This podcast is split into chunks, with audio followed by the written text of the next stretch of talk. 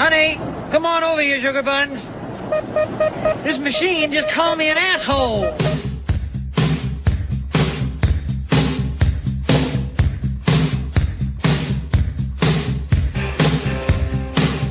My name is Stephen King.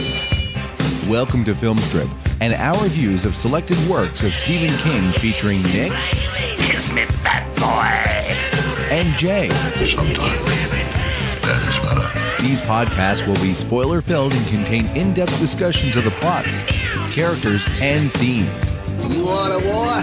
You got one. All content used or discussed in this podcast is the property of the respective owners and used under the Fair Use Act, Section 504, C2, Title 17. I'm gonna scare the hell out of you. And now, here are Nick and Jay. Welcome to Film Strip. I'm Jay, And I'm Nick. And this is our review of Maximum Overdrive, starring Emilio Estevez, Pat Hingle, Laura Harrington, Yeardley Smith, Frankie Faison, and John Short. As the poster says, the masterpiece directed by the master himself, Stephen King, released in July 1986 on a budget of $10 million to gross 7.4 million. and was a huge flop. And uh, people have asked Stephen King, why haven't you directed another thing since uh, Maximum Overdrive? And his answer is consistently, have you seen Maximum Overdrive? That's the that's the great thing about Stephen King is like he calls himself out on this stuff too. It's like you know if something's bad, he admits it's bad. He's not like one of these artists where it's you know he tries to like an M Night Shyamalan type guy where he's trying to defend the stuff. It's like yeah, it was bad. I think he blames this on the cocaine. That's uh, that's also part of the story, but uh, which you know in that case he has something in common with Estevez's brother, so you can blame Appa Charlie Sheen on that. Uh, now we talked about this a little bit last time. You've never seen this at all, so this was new for you. I've seen this a lot. I I saw this when I was a kid and watched it a lot, and I can remember the last time I watched this, I realized how bad it was, and I have not seen it in over a decade until watching it for this review today. And we'll we'll talk about whether or not my opinion has changed anymore. But have you ever read the short story Trucks? Actually, that is the only one I haven't read. I've read basically all the other ones. I just never got around to that one for some reason. So I've never read it either, but I've read about it and read enough about it to realize I don't think I ever want to read it. Um, I know that this deviates a good bit from the the story. And which is funny because Stephen King said he took the directing over on this one because he was tired of seeing people Kubrick, you know, others take his great work and do it their own thing with it, and then he does the same thing with his own. And I understand that somebody in Canada remade Maximum Overdrive as Trucks, starring Timothy Busfield a decade or so ago, but I haven't seen that either. So I'm this is the of all the things we're going to review in the Stephen King selected works retrospective, this is the one I'm actually least familiar with the source material on. I I know very very little about that short story, but if it's anything as harebrained as what is on the screen, I don't know that I want to. agreed. to me, the hubris of this is intriguing. Up to this point in the Stephen King films that had been adapted for you know the big screen, what exactly was he not satisfied with? Do we mention he was on cocaine? I think I think you're right, I, but you know, I mean, at this point, he had become established. I think half of the the fun of this is how the film even got made, and then it's the same cinematographer from Silver Bullet, you know, and which is amazing because these the films look nothing alike. Armando Nannuzzi, who uh, sadly lost an eye while this movie was being made when the lawnmower like shot some wood into his eye. So I mean, there's like actual. You know, curse Is that is, is that what they call poetic justice? I don't think you can blame him if your director is as half-assed as Stephen King is. As, look, we talk about we talk about this. We talked about this even with like things like It that we really liked, and even Stand by Me. Somewhere there's always this dropping point in Stephen King's stuff, and why would it not be in his directorial debut? Which, of course, he says he has no idea what he was doing, but at the time he probably thought he knew what he was doing, and this guy was like, "Okay, sure." I mean, they had a lot of unsafe stunts on this set. It's, that's the story of it. And none of the actors in this, three of which have gone on to do other things. All right, I mean that you would recognize. Well, four really. Yeardley Smith, known more for being on The Simpsons than just about anything, I guess, in her career. Herman's But- head. Uh, well, yeah, but I mean, you know, Emilio Estevez has been in a lot of stuff. He's actually a, a pretty decent filmmaker in his own right for the kind of things he likes to make.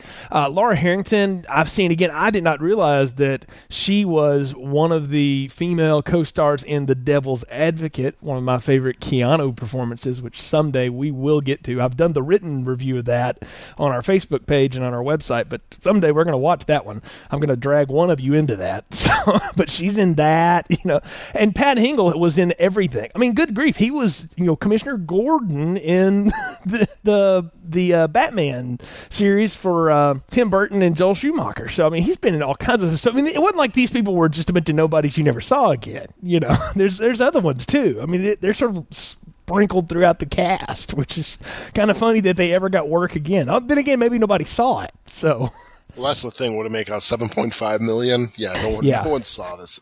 Maybe, maybe on maybe on TNT on like a Saturday afternoon. on a $10 million budget and they probably paid another 10 or 20 to promote it. I mean, the theme music in the trailer is the score from Halloween 3, so you know John Carpenter's getting a check.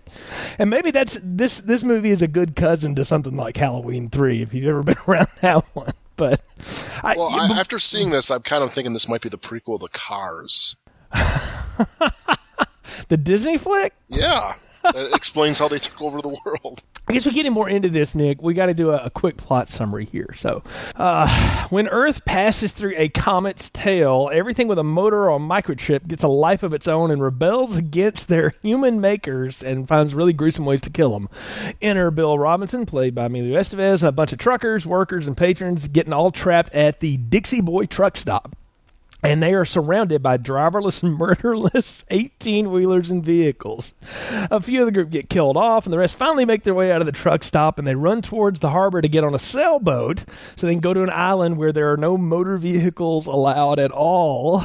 Bill shoots the lead truck with a rocket launcher and they sail away um, to this great island. And the final postscript says that you know the Earth eventually passed out of the comet's tail. Everything went back to normal, and the survivors of the Dixie Boy are still survivors while ACDC music plays and credits roll. So much ACDC in this movie. I just got to bring that up right away. This movie is just riddled with ACDC. I thought maybe uh, I was going to watch an Iron Man at first. It was just every the score was ACDC, which I, I'm not going to complain about, but it was just. It's, the kinda only redeemable part. I, I would almost venture to say the Who Made Who record probably outsold this film by a long shot. Uh, now, our you know our podcast friend Brian, our, our webmaster co-host, of the artist Lank's a big ACDC fan. He loves that, and he and his wife love this movie, and in no small part due to that soundtrack. But I, you know, it's one of the most identifiable things of this is Hell's Bells and Who Made Who, and you know the ACDC songs pumping in the background definitely give it life. And that was handpicked by Stephen King. It's probably the only good decision he made in this film was to have them score it, as it were. And I, I kind of dig the the rock and roll feel that this has to it. Um, it does add a very interesting background to what is otherwise really pulpy and really cheesy. Well, I think it fits perfectly. I mean, as soon as ACDC starts kicking in in the beginning, you know you're in for a movie that's just going to be like kind of hard, fast, and probably doesn't take itself too seriously. And this movie really doesn't take itself seriously. Just even from the opening scene with Stephen King himself, you know, going up to the ATM and the ATM's calling him an asshole, and he's like, "Honey, you got to come over here. This ATM's calling me an asshole." It's you know. the, the big the big thermometer right above it though that was going you know how many degrees it was just goes f you. You know as people are walking up to the bank. Now i work in a place and, and do a lot of running and stuff and everybody runs downtown and there's one bank downtown where i live that has that same kind of sign that's been there forever that's still and i'm going to tell you if it started telling me to go f off i would notice that. But people are just walking in the bank like it's no big deal. And how many how many times have you worked somewhere since seeing this that if you have the chance to reprogram the flashing sign, you don't think about that? I dare you to drive down the highway and see construction and not think in one minute that could just turn over and start telling me to, to go have sex with myself. Don't tempt me because actually my job has a big uh, digital d- digital message center outside of it, so I could, could very easily do that one day. Let's talk about this story here, though, because uh, it is really simple. But what do you make of the setup of this whole thing? Is it, and and I need you to explain to me what happens because you're the newbie here, but I've seen this so many times. I don't think I really understand what's going on. I think they try to get Laura Harrington to explain it to us, but she seems so lifeless that she's unable to. Either that or she was really high when she made this. But I don't get exactly how passing through the comet's tail turns motorized objects and non-motorized objects into death machines. I don't like it's the same logic as uh, uh, Night of the Living Dead with you know the satellite crashing to Earth and that somehow turned everybody into zombies. I mean, it's I just took it as okay, this thing must have some type of radiation that somehow I I don't know. It doesn't make any sense. It really doesn't. I almost get that it turns all the, the cars into sentient Terminators. When I saw Stephen King at the ATM, I didn't know what that was, Nick, until I was in high school. I never even saw one of those. It all seems so fascinating with this technology.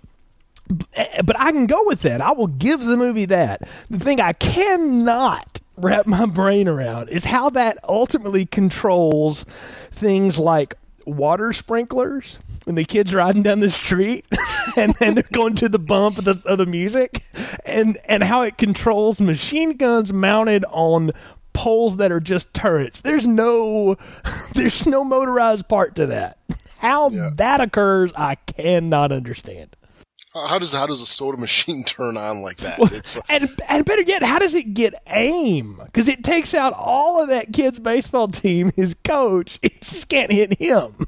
But it's like aiming the cans. That was right out of MythBusters. that that that scene was just that I was on the ground laughing with that scene. It was you know the coach goes walking up to a Pepsi machine and the thing just starts pelting him with freaking Pepsi cans and it's just like pop pop in the head until he gets a big big hole almost in his head from getting hit so hard and all the kids were getting hit, you know, things like pelted him from like maybe like 25 feet, 30 feet away and the kids are dead. And then the one kid rides away on his bike. I guess the bike itself came alive and made him fall off of it. And then out comes a random steamroller and I've never, smashes I've the kid. never thought that the bike came alive until you just said that. Isn't that what happened? I don't know. I just thought he tripped. I, Well, if we're I mean, like, the steamroller comes and in and flattens two of his friends. So I don't know. yeah, I mean, we're saying, you know, the sprinklers were coming alive and those don't have any like microchips or any really mechanical aspects to it. So I guess the bike, I thought the bike came alive. And Maybe it did. I don't know. That's a good. I don't know. We're talking about Deke, the kid whose whose dad gets gasoline sprayed in his eyes or diesel sprayed in his eyes early in the movie, and then ultimately gets run over by one of the trucks, which we're going to talk about in a second. But he's kind of the kid of the, the thing. He's he's riding away. I just thought he just ran over something. And, I mean, everybody's done that when you're a kid. You're riding your bike and you hit a hole and it just throws you. You know, I just thought he got thrown off of it, but No, I, I, th- I think the, I think the bike was going, you know, get your freaking ass off of me, kid, and just flung Well, him but off. but the but the problem is he rides that bike all the way to the Dixie Boy after the attack in the baseball field. So does he find another one or does he tame it? I don't know. I, you know, and again, I know this is stupid movie. We're just supposed to go with it, right? You just just go with it, just go with it, right? But the problem is, is it wants me to feel like there's some stakes here. I'm supposed to understand that motorized things, including airplanes, to the sound of classical music, are going to fly over, and there's going to be all this stuff, right? I mean, I, I'm supposed to believe that, I and I can almost get that because it basically says that to me in the whole bit about the comet.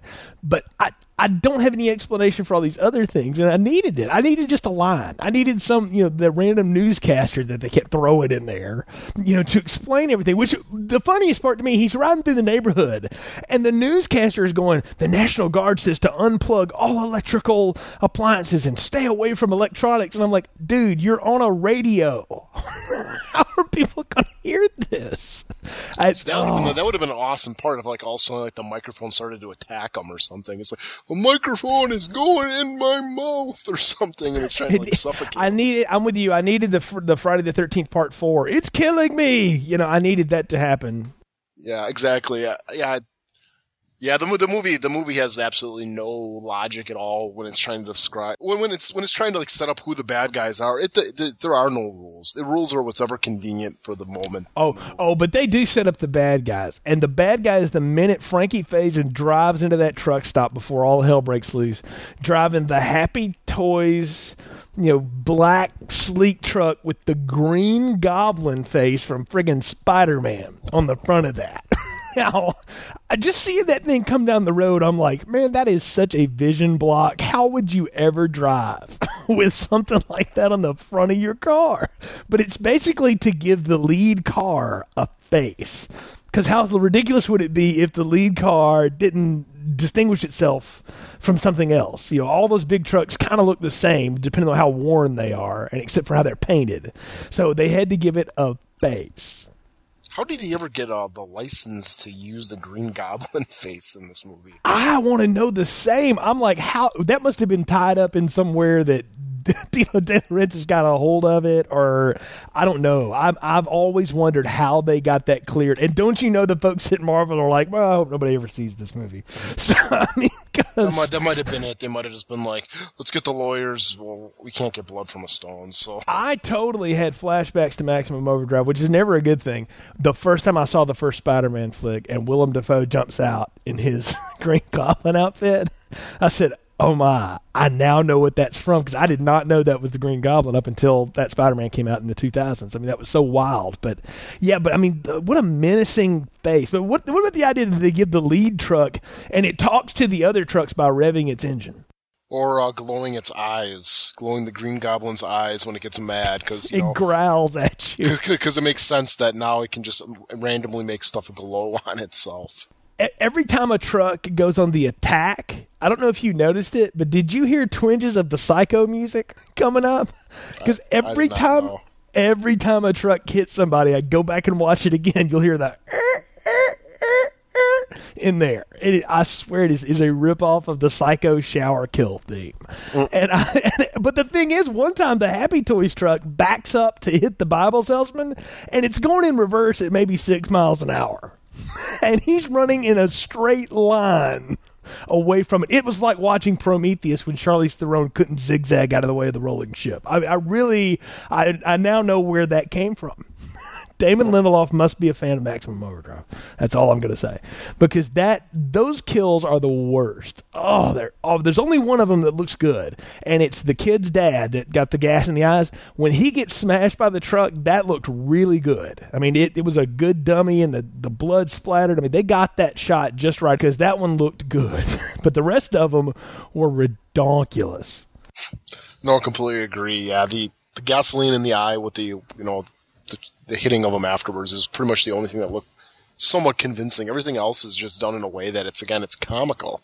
I mean, I was watching this movie and I was thinking this is probably a comedy, just with you know the ACDC music and just how like over the top stupid everything is and just how poor it looks. But I'm guessing now it's just kind of more based on the um, actual budget itself and just the inexperience of Stephen King. But hey, you know sometimes uh, the best comedies are you know not eventually not supposed to be comedies. Well, yeah, yeah, unintentional. I think is the word. I mean, Nick, th- this movie is was supposed to be this thrill ride, this scary look what technology can do to us. You know, movie that was in that '80s. You know, Friends. We, we, you know, we were at war games and all that stuff. We were post that that era, and our electricity, our electronics were going to kill us all and that was what this was all about. I mean, clearly, and it was supposed to be scary. Watching it now, it's funny 30 years after the fact, but at the Oh, time, how, how can the soda machine not be funny? How can that not be funny? That is like, I'm watching that and I was I was laughing so hard at that. I'll tell you how stuff because when I saw this film the first time, I was pretty much Deke's age. You know, I was maybe 11, 12 years old, you know, or whatever, the first time I saw this. And that I was like, oh man. And I could not walk up to one of those front loader or front shooter machines without thinking about that, at least, you know, partially for uh, several years after. Like, I remember that going, wow, could that actually happen? And of course, now I'm like, there was no, the only way that can ever happen is if you have the guys from Mythbusters build it for you.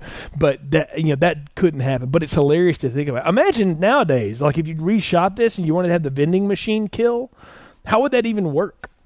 you know, the way they work nowadays, they don't they don't drop like that anymore. There's so many other protective pieces to it. I guess your Reese's cup could fly out at you, but you know that's about it. So, what about the guy in the games room?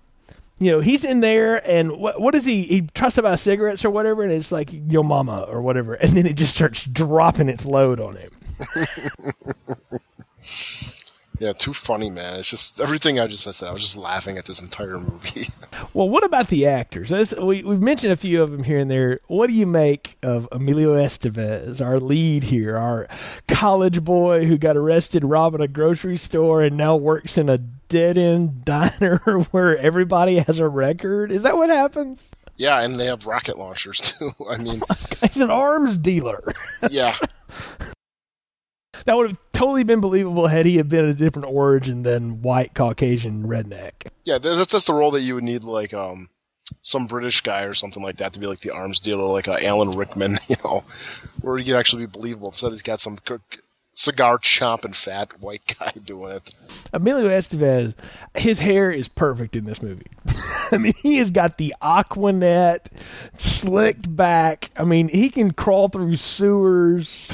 I mean, he does all of that stuff in here, and he still looks great. And when I saw him and the other guy crawling through the sewer that one time, all I could think about was the Shawshank Redemption. and I realized that once again, Stephen King has ripped off himself in a later story. I think Stephen King owes himself a lawsuit for plagiarizing himself.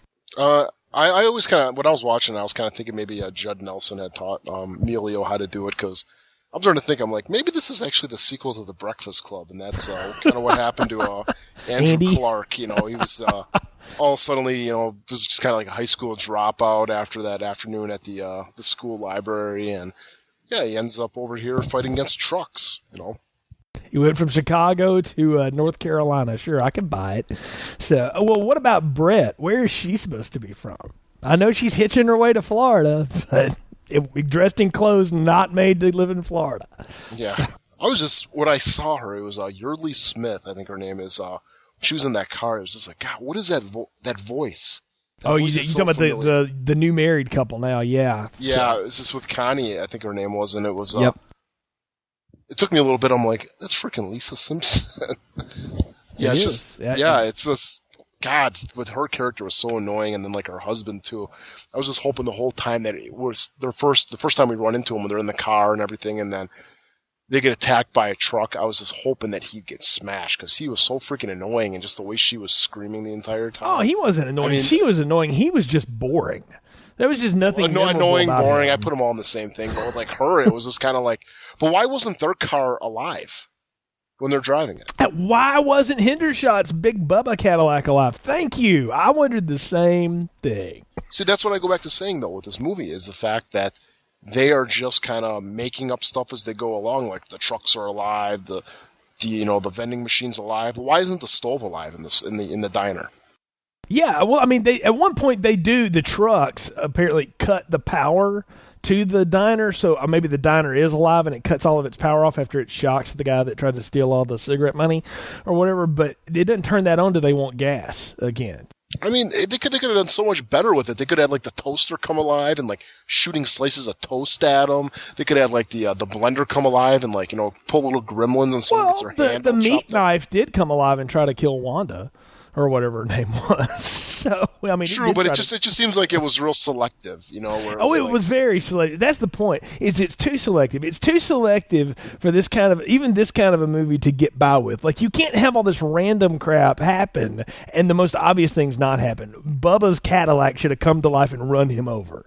You know that would have been. Uh, That would have worked. I would have bought that, you know. And explain to me this: how the M60, which is not motorized, okay, doesn't have moving parts except for its just basic gun parts. It operates off of the gas created by firing the weapon. All right, that's how that thing works. Okay, how it is alive and can aim. All right, but none of that hardware downstairs ever comes to life. It's all fine. That makes no sense at all. It, you'd think if those rocket launchers realized that one of their buddies got used to kill one of the trucks, they'd be like, "Screw this, we're all going off right now." Well, answer this. Answer this too. It's um, you know, we're talking about the computer chips making it come alive, An M274 truck doesn't have any computer chips in it. I mean, that is the most basic of Yep. basic vehicles there are. I mean, it's just built to just. It's essentially go. a golf cart. yeah. with a gun. it's gun just built it. to just go and to have a gun on the back of it. Then how was that thing alive and doing stuff? I mean, okay, if we're going to be going to this whole thing about okay, the '80s and all this, you know, the electronics boom and everything, and like, oh, you know, when's it going to stop? Skynets, you know, stuff like that. Where you know, how much power do these things have? You just can't have stuff that have, you know, stuff like this all of a sudden come alive. And I was even kind of hoping too, you know, like the whole discussion about the cars that they were driving, like the Cadillac. Why not make a couple of them good?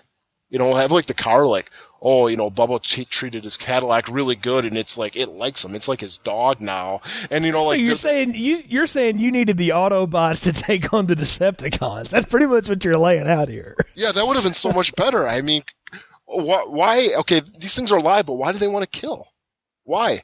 And it's it's that there's no there's no answer to that. That's the problem is that they don't they don't have any answers to this stuff. They just want us to go with it. And the problem is that even in a movie that's like this that really should be made and played for camp, you know, as such, to just over explain everything, that only adds to the level of fun. if you give me some half ass explanation rather than just leaving it out there, because it, by leaving it out there, leaving it unexplained, lets me know they thought this was serious. Stephen King was trying to tell this serious story. And it is not serious in the least bit. You explain all of that when you're making camp. Yeah, uh, th- think about Jason X. Okay, not a good film, okay, but a really fun one to watch because they go through painstaking links to explain to you how they're going to turn Jason into Uber Jason with the nanobots. You know, I mean, like, like that kind of stuff is what I needed here. I needed just lay it all out for me, and then I'll just go with it because it is ri- ridiculous and it is hilarious. But playing it straight, which so much of this movie is played so so straight and serious, and that it doesn't make any sense. And like when the kid shoots the uh, the Burger King drive up thing or whatever, right? W- was it like cussing him out? I don't understand why shooting that thing that had nothing to do with his dad's death certainly un- uh, somehow releases all of his angst about that. No idea. No idea. It's it's as, it's as consistent as why stuff is coming alive and other stuff isn't. It is weird. I mean, uh, I mean, I think about other films where I've seen this trope. Like Terminator Three comes to mind, right? Remember the Terminatrix could make cars drive themselves and all that kind of stuff. But there was a logic to that. It wasn't a really good one, but there was one to it, right? There's yeah, I mean, there isn't one here. What about their whole plan, though? Right? We're going to get to this island where there's no motor vehicles allowed. It's six miles off the coast. Okay, I, look, six miles in nautical terms is a decent way, but it's not forever. Who's to say one of the motorized boats can't come attack? That's the Atlantic Ocean, bud. well, what would the boat do though? It just start circling around the island. Fire upon them. I mean, I mean, I Have you mean, seen- that's the have you seen what a It's the same can reason do? they don't make an Aquaman movie. It's like you just got to go on dry land and you're fine. You ain't gonna be able to do anything to you. Same thing with point. the boat. It can just circle around there, going, "I'm gonna get you," but I'm not gonna go in the water, so you're not gonna be able to get me. Right. Yeah. I mean, it was just a. Again, I feel like in a lot of ways I'm watching a 90 minute ACDC music video. Which isn't so bad. I mean, they should have just done that. They should have just done like, you know, when you watch the movie Grindhouse, you know, with the trailers, kind of just how like how the movie like Thanksgiving, it just has all the money shots. Yeah. That's what this should have been. You know, no no actors really were or main characters. Just have like just a bunch of freaking trucks running over people and just like random occurrences. I mean, to me that would have been freaking awesome. But it's like when you try like having like a character that you're supposed to sympathize with and root for him. I didn't root for anybody in this movie. I wanted everybody to get flattened by a truck or, you know, an, an, an helicopter to come and kind of angle its blades down and start chopping them all apart. I mean, something. I mean, it was just like everybody in this movie was just deplorable in their own way. Somewhere there's the fan edit of this that has none of the characters in it. None of the Bill and Brett getting it on. None of the. I think Wanda June and Bubba got it on too. They came out of the back a couple of times tucking clothes in. That that looks like it got cut. But none of that. that- Like there's none of that. It's just like you say. It's just ACDC and the trucks killing everybody. And Yeah. that 30 minutes would be awesome. I mean, that would be like watching ACDC in concert. You know, and I'll tell you, it is the effective use of music when they have to go out there and gas up the vehicles and Hell's Bells starts playing. And that that is one of those moments. It's like, yes, that is a kicking song, and it's just it evokes an image. And I, unfortunately for ACDC, my memory of that song often triggers to that scene. When I hear it on the radio, if I hear it nowadays, I think about Bill and the blisters on his hands as he's gassing up the trucks. But again, at the, you know, even at the end, right? We got we got to kill that big green truck, right? Because everybody else, the trucks essentially just uh, decide after they realize the humans have escaped through the sewer or whatever that they are just going to run over the Dixie Boy, and when they do, they blow it up, inadvertently killing themselves. but except for the Green Goblin truck, which Brad doesn't notice is 12 feet away from him as he's ripping off the diamond ring or whatever, and doesn't hear it start up. Have you ever been around a diesel truck? you can't not hear it start. Yeah, I used to I used to drive diesel trucks. You can hear them. You can hear them from blocks away running. Sometimes they're so loud. I mean, yeah. Moreover, it's- you can feel it. Oh yeah, oh yeah. You can smell point. it. You can smell diesel fuel. Diesel's fuel has a very, very, you know, unique smell to it, especially when it's getting out, when it when it's burning, and it's like you could totally be able to smell that when it's there. But whatever. I mean, it's kind of one of those things where it's like, We we uh, got to have the one last kill, and we got to have you know Bill shoot it with the rocket launcher, the the law rocket, and blow it up, and then because it is cool to see the law rocket go into the mouth of the Green Goblin and blow up. You know, that's like, oh yeah, woo! You know, it's exciting, but beyond that, not not much else.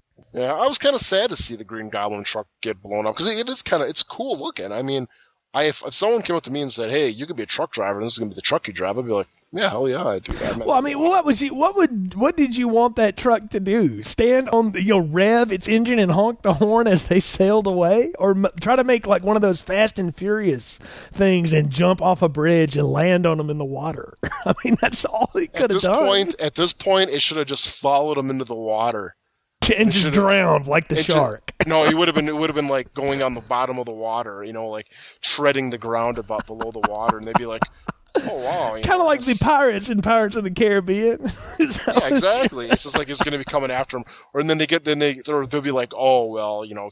He, he obviously doesn't work. The engine got flooded, you know, from the water. It, it's dead, and then they get to the island, and he comes out honking his horn. That would have been I'm- better.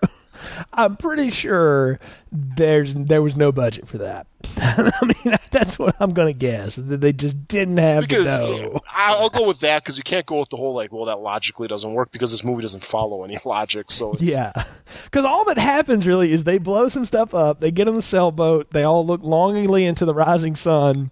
ACDC plays, and we're told in postscript that a a UFO was destroyed by a quote Russian weather satellite that had nukes on it. You know, that was the other joke at the time, right? Was that there aren't weather satellites; these are tactical weapons floating above Earth.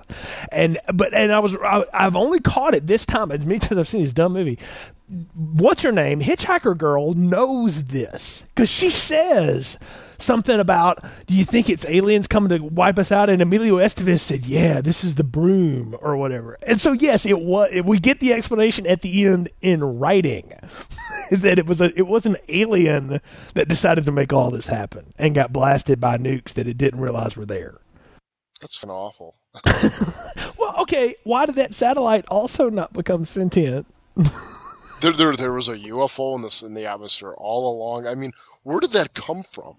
Just it's it's stupid. It's so stupid. I would have just went with the green mist, you know, tail of the comet that that was on Earth, but it was like all suddenly now it's like, oh yeah, this was actually caused more by a UFO. Hey, Maybe I don't know. I Bla- blame the been. blame the Coke because Stephen King wrote the script too, He's to blame for all of that. So I mean, that is that is like so just out of like left field where it's just like, oh hell, this whole movie's out of left field. oh, it is, but it's just like UFO. What? Where, where did that come from? I mean, it's just like, you know, it's like Spider-Man Three when you find out like the Butler knew all this stuff. It's like, what? No. Yeah, it's like, No, he- no, sir, I've seen a number of odd things in my time at the Dixie Boy. Bubba died by his own rocket. just just just just so terrible. And, and most of the time when you get like, you know, you're in for a bad movie when you have to have a freaking epilogue like that where it's all written out for you at the end. It's just like, oh god. Yeah. Well, and, and one wonders if, i indeed, I, you know, I blame Stephen King for this. One wonders if the studio didn't look at this and go, "Man, we got to have a title card at the beginning and one at the end." I don't know what the hell just happened. I see Earth and there's green around it, and then everything goes to hell. It's like, I I don't. mean, that would have been like, you know, at the end of like Night of the Living Dead, where like a title card would go up and go, it turned out there was a UFO in the atmosphere, and the Chinese blew it out of the air, and all the zombies died. the end. The end. Who made who? I mean, there, there, we go. Well, I think we're at the point of the podcast, as if this is not going to be painfully obvious already, where we give our final recommendations and popcorn ratings. So, what are yours, Nick, for Maximum Overdrive? Extra small popcorn, if that's even a rating. Just, just, just the smallest popcorn we can do. It's terrible. It's, it's a very, very bad movie. There's some comical elements into this movie, but they're unintentional. So for me, as a movie, it's a small, you know, small popcorn. But I recommend everybody go see this movie because it's a movie that is just a movie that you're never going to forget and a movie you're going to make fun of for the rest of your life. And you're really, really going to want to have this movie in your back pocket when you're talking about movies like The Happening or Cars because it just makes it that much better. I'm going to say this. All right, I'll join you in the small popcorn, but I'll, I'll say this: this can be consumed, but it should never be consumed alone. You should watch this with people. If you're going to have a bad movie night, something like that, this one can be on that list because it certainly meets those criteria. I don't think there's anything fun about watching this by yourself, and I can say that it's more fun to talk about it with you than it was to ever sit through. Because I'll tell you, it was a grueling 97 minutes, and I had to break it up into two pieces. that just doesn't happen Nice. for me. So yeah, so I, I yeah, I this is a small popcorn all the way. And I'm going to say this right now. We've done so far in our selected works of Stephen King. We've done Silver Bullet, Cat's Eye, The Shining, you know, Stand by Me, and both uh, parts of it. You know, that's been our, our release so far. And this is by far the worst thing we've seen. This is way worse than Silver Bullet. Way worse. I know you dogged on that movie, but this is way bad. This is way worse than that. Though probably more enjoyable to again consume in a large group. It's kind of like cheese dip. You don't really eat that crap by yourself, but you'll eat it when you're having a you know a bunch of people over. You know that this sort of what Maximum Overdrive is, and it's a movie so obvious that it has to call out its own title multiple times in the script. And the lead song, the lyrics to it are essentially one character's entire dialogue when she dies. So, uh, yeah, bad, bad flick. And Nick, I kind of feel weird. We're taking a break from our selected works of Stephen King retrospective here to do some other film reviews and stuff. We'll come back to some of these, but I feel like we're we're ending in a weird spot. we may have to come back and get into some more, I guess, what you'd say, traditional stuff from Stephen King when we revisit this again. It's almost kind of like the end of uh, Matrix Reloaded. It's like we're really ending on a bad note right now, aren't we? yeah. Well, to, to be continued, I think is the is the key here because we've got more to come, but other things we're going to review, and we'll be doing those in the coming weeks. And then, of course, a lot of cool stuff coming up later this spring and in the summer. We'll tell you more about as we get closer to time.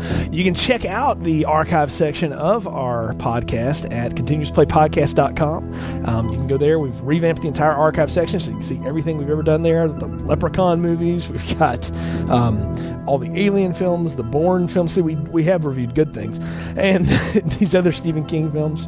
You can also hook up with the host there. You can find links to our Facebook and Twitter pages. Let us know what you think.